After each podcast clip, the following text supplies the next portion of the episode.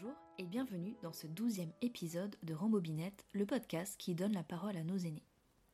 Aujourd'hui, nous rencontrons André, qui m'a contacté pour me raconter son histoire suite à la lecture d'un article dans le journal local Les DNA. Je peux vous dire qu'il s'était super bien préparé, puisqu'il a commencé à écrire ses mémoires à son arrivée à l'EHPAD. J'en profite pour remercier Myriam, l'animatrice de l'établissement, qui nous a aidés à tout organiser. Ce témoignage sera diffusé en deux parties, et cette première partie est consacrée à l'enfance d'André, du côté de Nevers. Une enfance marquée par la guerre, car André a tout juste 5 ans lorsqu'elle éclate. Doté d'une très bonne mémoire et d'une sensibilité qui vous traverse, André nous emmène dans le passé avec des souvenirs parfois douloureux. Il se souvient de Zeppelin, de débâcles, de cris de prisonniers en face de chez lui et de bombardements. Voici un témoignage rempli d'émotions que je vous propose d'écouter sans plus tarder.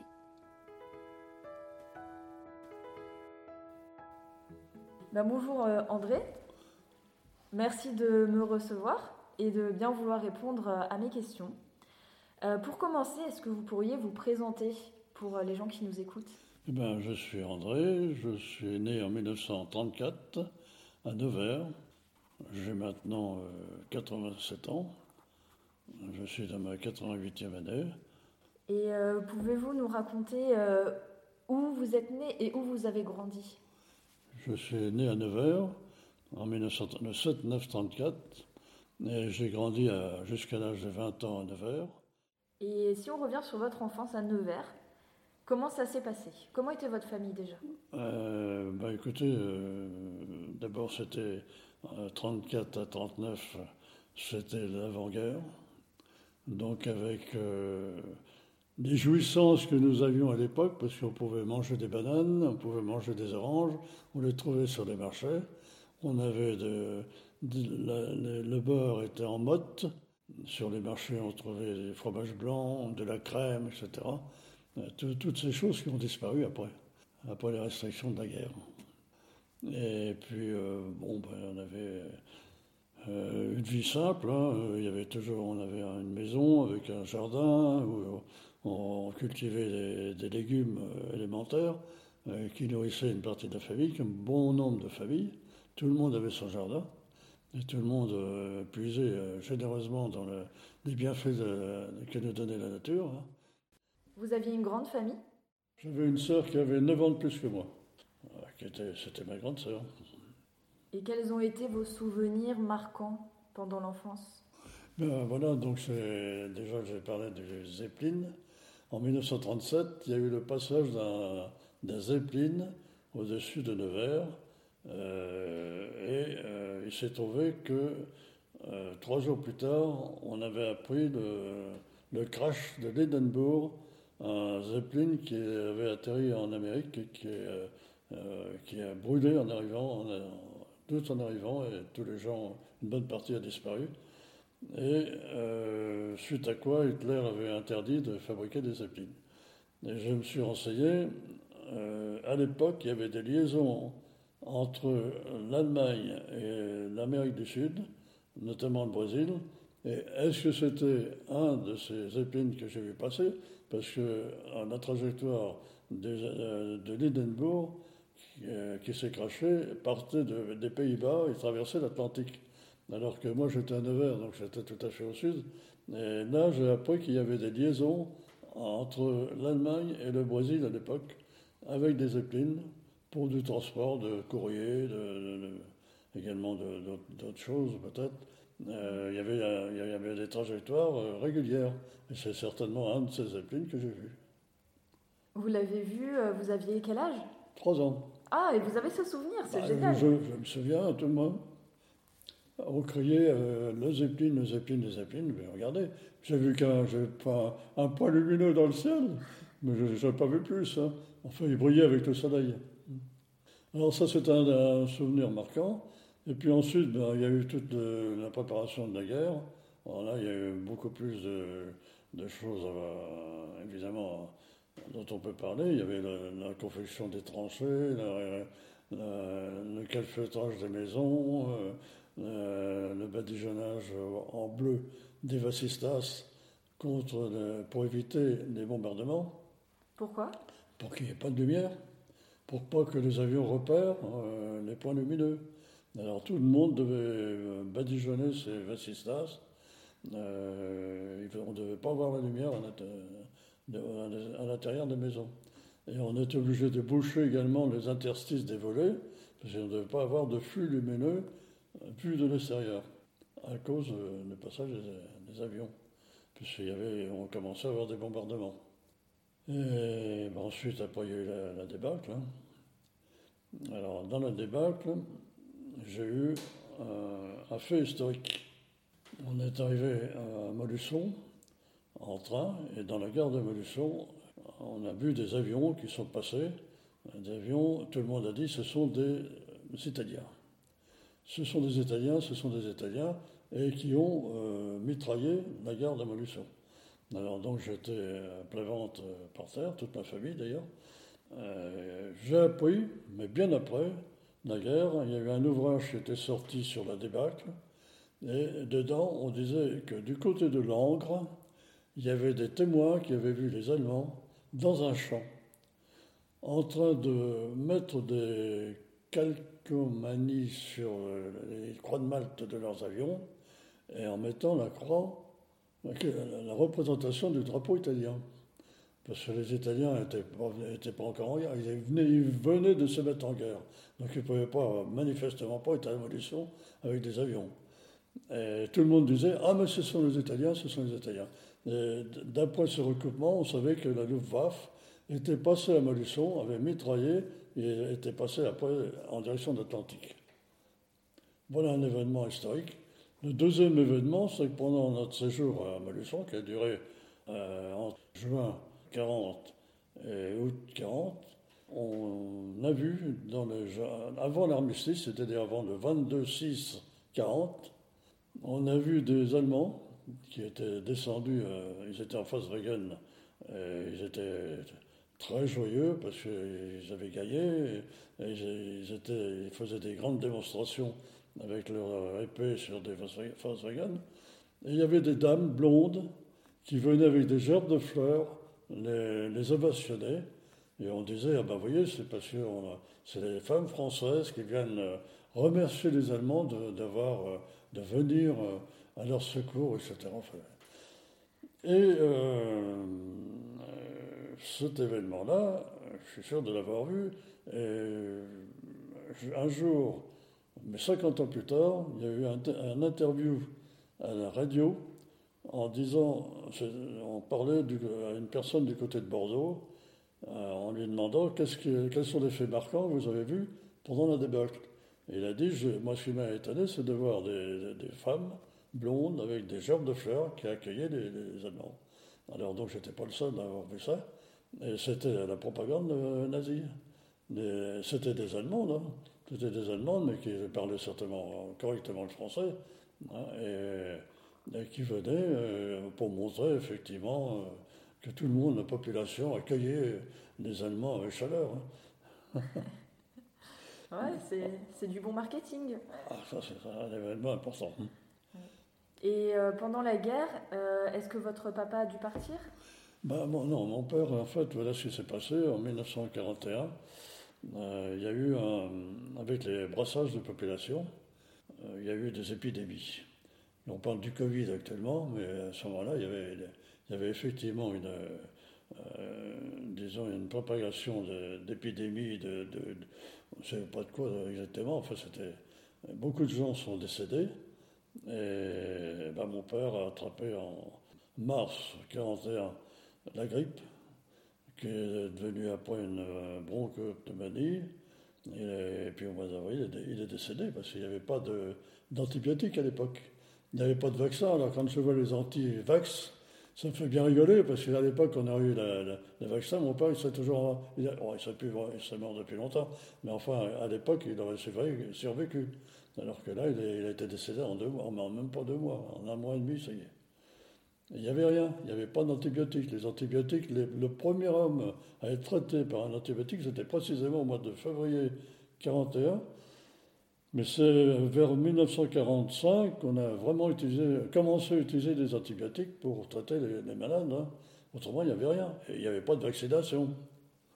Et donc à ce moment-là, vous vous retrouvez seul avec votre sœur et votre maman. Exactement, et ma mère qui est obligée de prendre un emploi, qui a réussi à avoir un emploi municipal, parce qu'avant elle avait travaillé chez ses parents, qui avait un garage, et qui avait également un commerce d'armes de chasse, mais elle avait travaillé dans sa famille. Et c'est pas la même chose que travailler dans un service, dans une mairie. Il fallait changer complètement son mode de vie, et ça c'était dur pour elle. Et puis on avait quand même 2 jeunes enfants, parce que moi j'avais 6 ans, et ma sœur elle avait 15 ans. Et comment s'est organisée votre vie pendant la guerre ? Parce qu'il fallait quand même aller à l'école, grandir. Alors on allait à l'école, qui était d'abord l'école, elle avait au départ, j'avais d'abord été à l'école maternelle, puis l'école maternelle au moment de la guerre. Se situait dans une école normale. Les écoles normales ont été supprimées par le régime de Vichy en 1941. Donc l'école a été transférée ensuite dans un autre établissement, puis encore dans une autre école. Donc j'étais dans une école de garçons qui était au bout d'un boulevard. Et puis j'allais à l'école là-bas, ça faisait à peu près un bon kilomètre entre la maison et l'école. Alors les cours pendant cette période troublée, étaient par moments il fallait évacuer l'école parce que les Allemands l'occupaient pour faire autre chose. Il y avait des jours où on ne pouvait pas aller à l'école. Il y avait des cours qui étaient obligatoires, dictés par Vichy. Notamment des cours de morale. Et dans ces cours de morale, les instituteurs attaquaient pas mal, quand on parle maintenant de laïcité, les instituteurs tapaient notamment sur tout ce qui était convictions religieuses et autres. Et j'ai profité des cours de morale institués par le régime de Vichy pour taper sur la question religieuse. Et est-ce que les Allemands intervenaient dans l'éducation ? Non. Par contre, on avait des fois on nous emmenait souvent voir des films de propagande nazie où on montrait toute la partie armement. On nous montrait également tout le développement de la culture physique, parce que la culture physique à l'époque en France n'était pas tellement développée. Et on voyait toutes les jeunes faire de l'escrime, de la course à pied, du saut en hauteur, etc. Et on le voyait par le cinéma. Et on nous emmenait également voir des expositions d'armes à feu. Armes à feu allemandes, évidemment.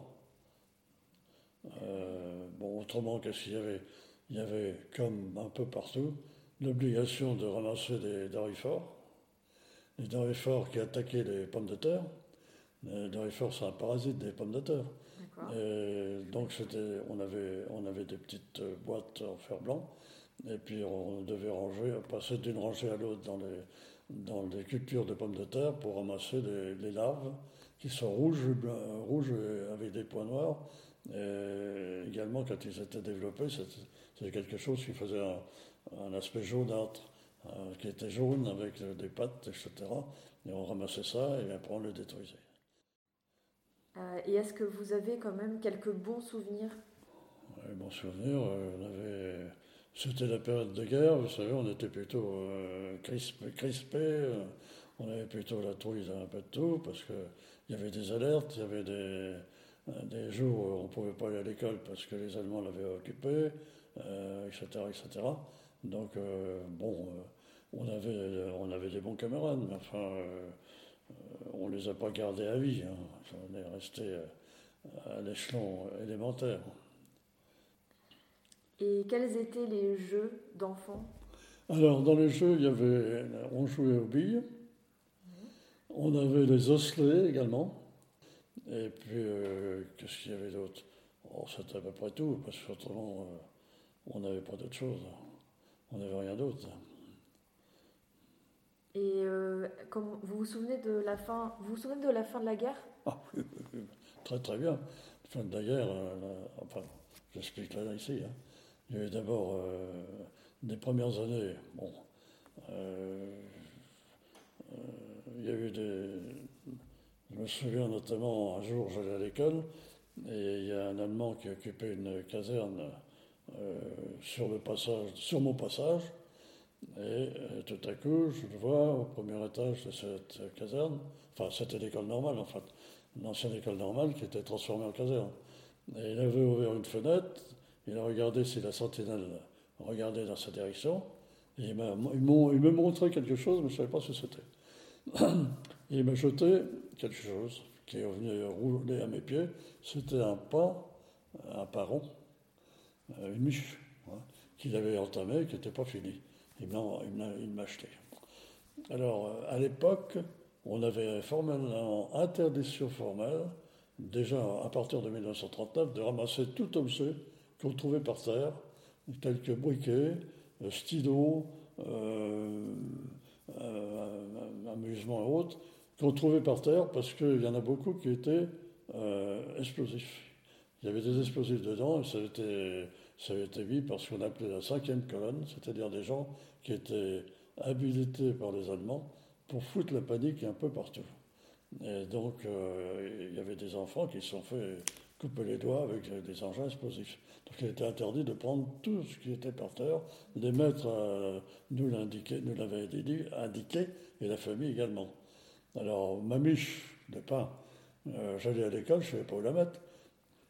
Alors, je l'ai mise dans un talus, et puis je suis rentré à la maison, j'ai dit, ben voilà ce qui se passe. Alors mes parents m'ont dit, ben ramène quand même ta miche, là. Et puis on l'a donnée aux poules. Et puis c'était parfaitement comestible. C'était pas explosif alors ? Pas du tout. Les poules étaient ravies. Et donc vous pensez qu'il avait voulu vous faire un cadeau ? Ben, c'était un geste sympathique. Et il n'en avait plus besoin, et pour pas qu'il soit perdu, il me l'a envoyé. Ah, mais à l'époque, les premiers Allemands qui sont arrivés étaient fort sympathiques. Hein. Ils étaient très cordiales. Hein. Notamment, il y avait un monsieur un jour qui prenait le frais devant sa porte, assis sur une chaise. Et les Allemands étaient passés avec en Volkswagen, et puis ils l'ont pris. Ils l'ont installé dans la Volkswagen, ils l'ont fait faire le tour de la ville et ils l'ont ramené sur son siège. C'était sympathique. Okay. Il y a eu des mouvements beaucoup plus moins agréables. J'avais été chez le coiffeur pour la rentrée des classes, en 40. Et j'étais avec mon père. Et puis à la sortie de chez le coiffeur, on est passé sur une place et mon père m'a pris par la main, m'a fait courir à toute vitesse pour traverser la place. On me demandait ce qu'il y avait. Et il y avait tout bonnement parce qu'il y avait l'Ortskommandantur, la commandanture du lieu où il y avait la relève de la garde. Et mon père était obligé de retirer son chapeau ou sa casquette, retirer sa casquette au moment où il y avait le passage, le changement de la relève de la garde. Alors comme il ne voulait pas du tout le faire, et c'est pour ça qu'il a couru à toute vitesse. Et comme ça, on n'a pas été embêté. Autrement, après le décès de mon père, il y a eu quand même un écriteau qui était posé par l'Ortskommandantur sur la maison, qui était Hans Secunde Gefahr, danger d'infection. Alors je veux dire en français, toute personne appartenant à la Wehrmacht est formellement interdit de pénétrer dans la maison, hors du Standort Kommandantur. Alors bon, ça nous a été bien agréable parce que comme on habitait en face d'une prison, les Allemands voulaient absolument prendre la maison pour pouvoir surveiller ce qui se passait dans la prison qui était en face. Et bien, ils n'ont pas pu pénétrer pendant toute la durée de la guerre. Ils ne sont jamais pénétrés Parce qu'ils arrivaient toujours, oui, ils venaient souvent, ils regardaient si la pancarte était toujours là, mais elle restait pas guère. Cette pancarte, elle était si efficace. Finalement, ça vous a permis de rester chez vous. Voilà. Et de ne pas être occupé, parce que sinon on aurait été occupé. Bon, alors, qu'est-ce que je peux vous dire d'autre ? Après, il y avait les restrictions, alors ça je vous raconte ici, hein. Il y avait toutes les restrictions. À l'époque, pendant la guerre, on avait des cartes d'alimentation. J'explique là-dedans les cartes distribuées à chaque catégorie, puisqu'il y avait les enfants, les moyens, les enfants moyens, et ensuite il y avait les jeunes adultes, après il y avait les adultes, après il y avait les vieillards, enfin il y avait les travailleurs de force, c'était toujours un régime différent. Et les cartes d'alimentation étaient en fonction de l'âge des gens, et la quantité à consommer en fonction des gens. Il y avait restrictions pour le pain, pour la viande, pour les vêtements, pour le savon, pour le tabac. Bon, on n'était pas concernés par le tabac, mais les gens, eux, étaient concernés par le tabac. Et là, les gens finissaient par cultiver du tabac dans leur jardin, hein, et ramasser les feuilles. Et puis, étant gamin, on faisait nous-mêmes, parce qu'en grandissant, on avait besoin de faire comme les adultes. Alors on fumait. Les adultes ramassaient des mégots dans les rues. Alors ça, c'était un moyen idéal d'attraper la tuberculose, qui était fréquente à l'époque. Donc ça, nous, on le faisait pas. Mais on ramassait par contre des feuilles séchées, etc., des rosiers, de l'osier, de l'aubépine également, qui a une tige creuse. Et on fumait ça, tant bien que mal. Et on faisait également, on avait des plants de tabac de temps en temps, on ramassait ça, puis on fumait n'importe quoi. Et ben voilà. Et puis on trouvait également chez les pharmaciens des cigarettes d'eucalyptus, qui étaient à bout filtre, qui étaient à l'eucalyptus, très agréable à fumer. Alors, mais autrement, il n'y avait pas de tabac, il n'y avait rien. Alors on bourrait des pipes, on récupérait des pipes de mon grand-père, et puis on fumait des pétales de rose, on séchait. Pour faire comme les grands. Eh oui. Enfin, ce qui m'empêche, c'est que je n'ai jamais refumé après. Ah, tant mieux. Parce qu'à la fin de la guerre, au moment où les Américains sont arrivés, il y avait distribué des camels. Des cigarettes, ils jetaient ça des camions, on jetait des chewing-gums, on jetait des portions également de soupe, qui était pour l'armée, du cornet de bif, ils envoyaient ça, ils jetaient ça, tous les gamins on courait après les voitures, des camions pour essayer d'attraper quelque chose. Et ben voilà, ça c'était la fin de la guerre. Il y a eu à la fin de la guerre, il y avait quand même... La région où nous étions, il y avait des maquis. Dans le Morvan, il y avait énormément de maquis, et il y avait constamment des sabotages à droite et à gauche, et puis il y avait également des représailles, et puis des gens qui étaient fusillés. Et la prison qui était en face de nous, à un moment donné, il y avait des gens qui avaient été internés avant d'être jugés, mais il y en avait d'autres aussi qui avaient été... jugés mais condamnés à mort. Et les Allemands avaient bouché les cellules de façon que personne ne puisse leur parler. Alors il y avait des personnes de la famille qui venaient et qui criaient. Ils arrivaient, il y avait une petite portion comme ça où ils pouvaient parler. Et ils se parlaient à 200 mètres près, et ils se parlaient avant d'être fusillés. Et vous entendiez ça de chez vous ? On voyait des familles circuler, hein, c'est tout. Hein. Les fusillades, on ne les voyait pas. Mais les Allemands, d'ailleurs, à l'époque, les gens étaient enterrés, on ne savait pas où. Et les familles étaient obligées de les rechercher, mais les gardiens du cimetière avaient repéré l'endroit où ils étaient, et ils allaient s'adresser à eux pour retrouver la tombe. Autrement, on ne savait rien. Et puis il y avait aussi À l'école normande, il y avait des Gestapo qui torturaient des gens. Et on entendait des gens crier. Voilà. Et puis après, il y a eu l'école normale n'était plus occupée par les Allemands, elle était occupée par des miliciens qui avaient... Parce qu'il y avait le STO, le service du travail obligatoire. Donc c'est là où les jeunes, tous les jeunes étaient pris et incarcérés à l'école normale. Et il y avait des cars qui venaient, et puis il y avait des miliciens avec mousquetons qui accompagnaient les jeunes de la porte de la sortie de l'école normale et les emmenaient jusqu'au car. Et après, ils partaient en Allemagne, on n'a plus de nouvelles.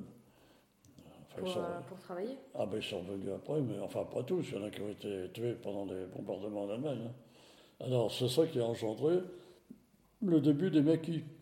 Parce que pour se soustraire au STO, ben, les jeunes se cachaient dans les forêts et créaient donc le début des maquis.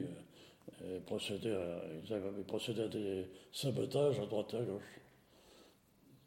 Alors, en juillet 1944, il y a eu une intensification, il y avait le débarquement en Normandie, et il y a eu une recrudescence, disons, de bombardements, parce que les Américains et les Anglais, il y avait aussi des Français avec eux, dans la RAF, donc bombarder principalement toutes les liaisons ferroviaires pour empêcher les Allemands qui étaient stationnés au sud de la France d'aller vers la Normandie. Donc ils bombardaient absolument tout ce qui était les voies ferrées. Et donc le 16 juillet 1944, on a eu droit en pleine nuit, au passage de 104 bombardiers, avec fusées éclairantes et tout, on voyait comme en plein jour, et on était terrés dans la maison. Et alors il y a eu 160 morts là où on était, 160 morts plus un nombre important de blessés, et un nombre incroyable également de maisons endommagées. Donc là où nous étions, à 150 mètres de la maison, il y avait une bombe qui est tombée, une bombe à retardement. Il y avait plusieurs personnes de tuées, dont deux vieilles...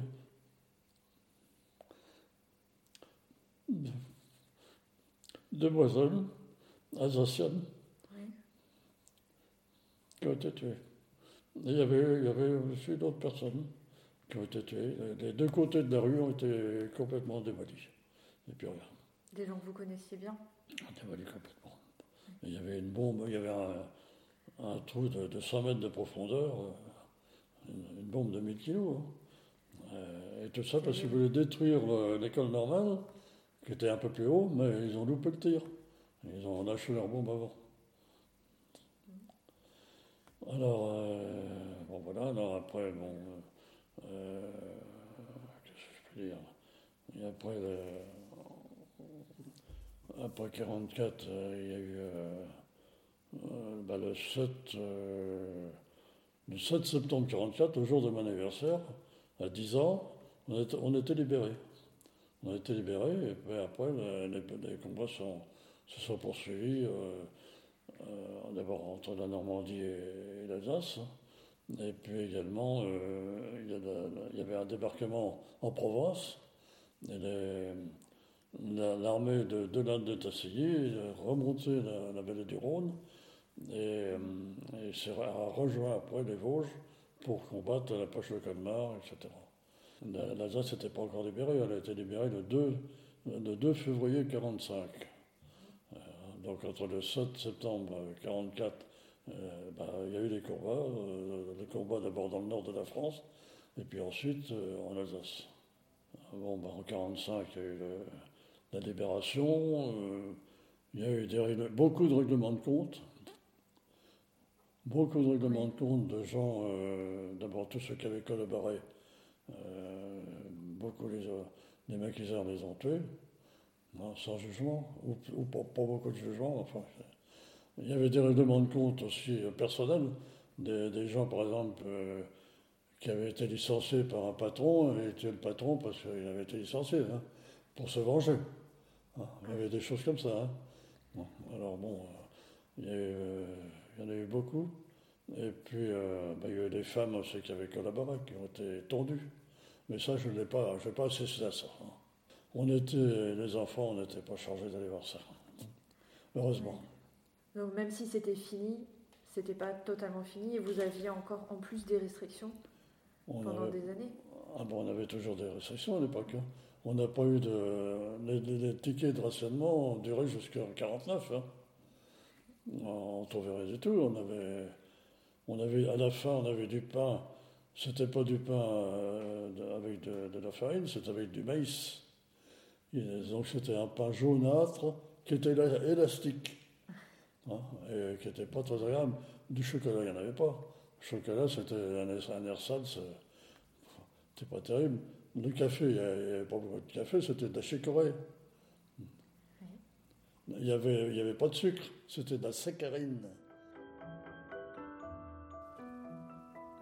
Voici venue la fin de cette première partie. J'espère que le témoignage d'André aura su vous toucher. Rendez-vous dans 2 semaines pour la suite de son histoire. On parlera de sa rencontre avec sa femme, d'aviron et de son métier d'ingénieur. À bientôt pour une nouvelle Rambobinette.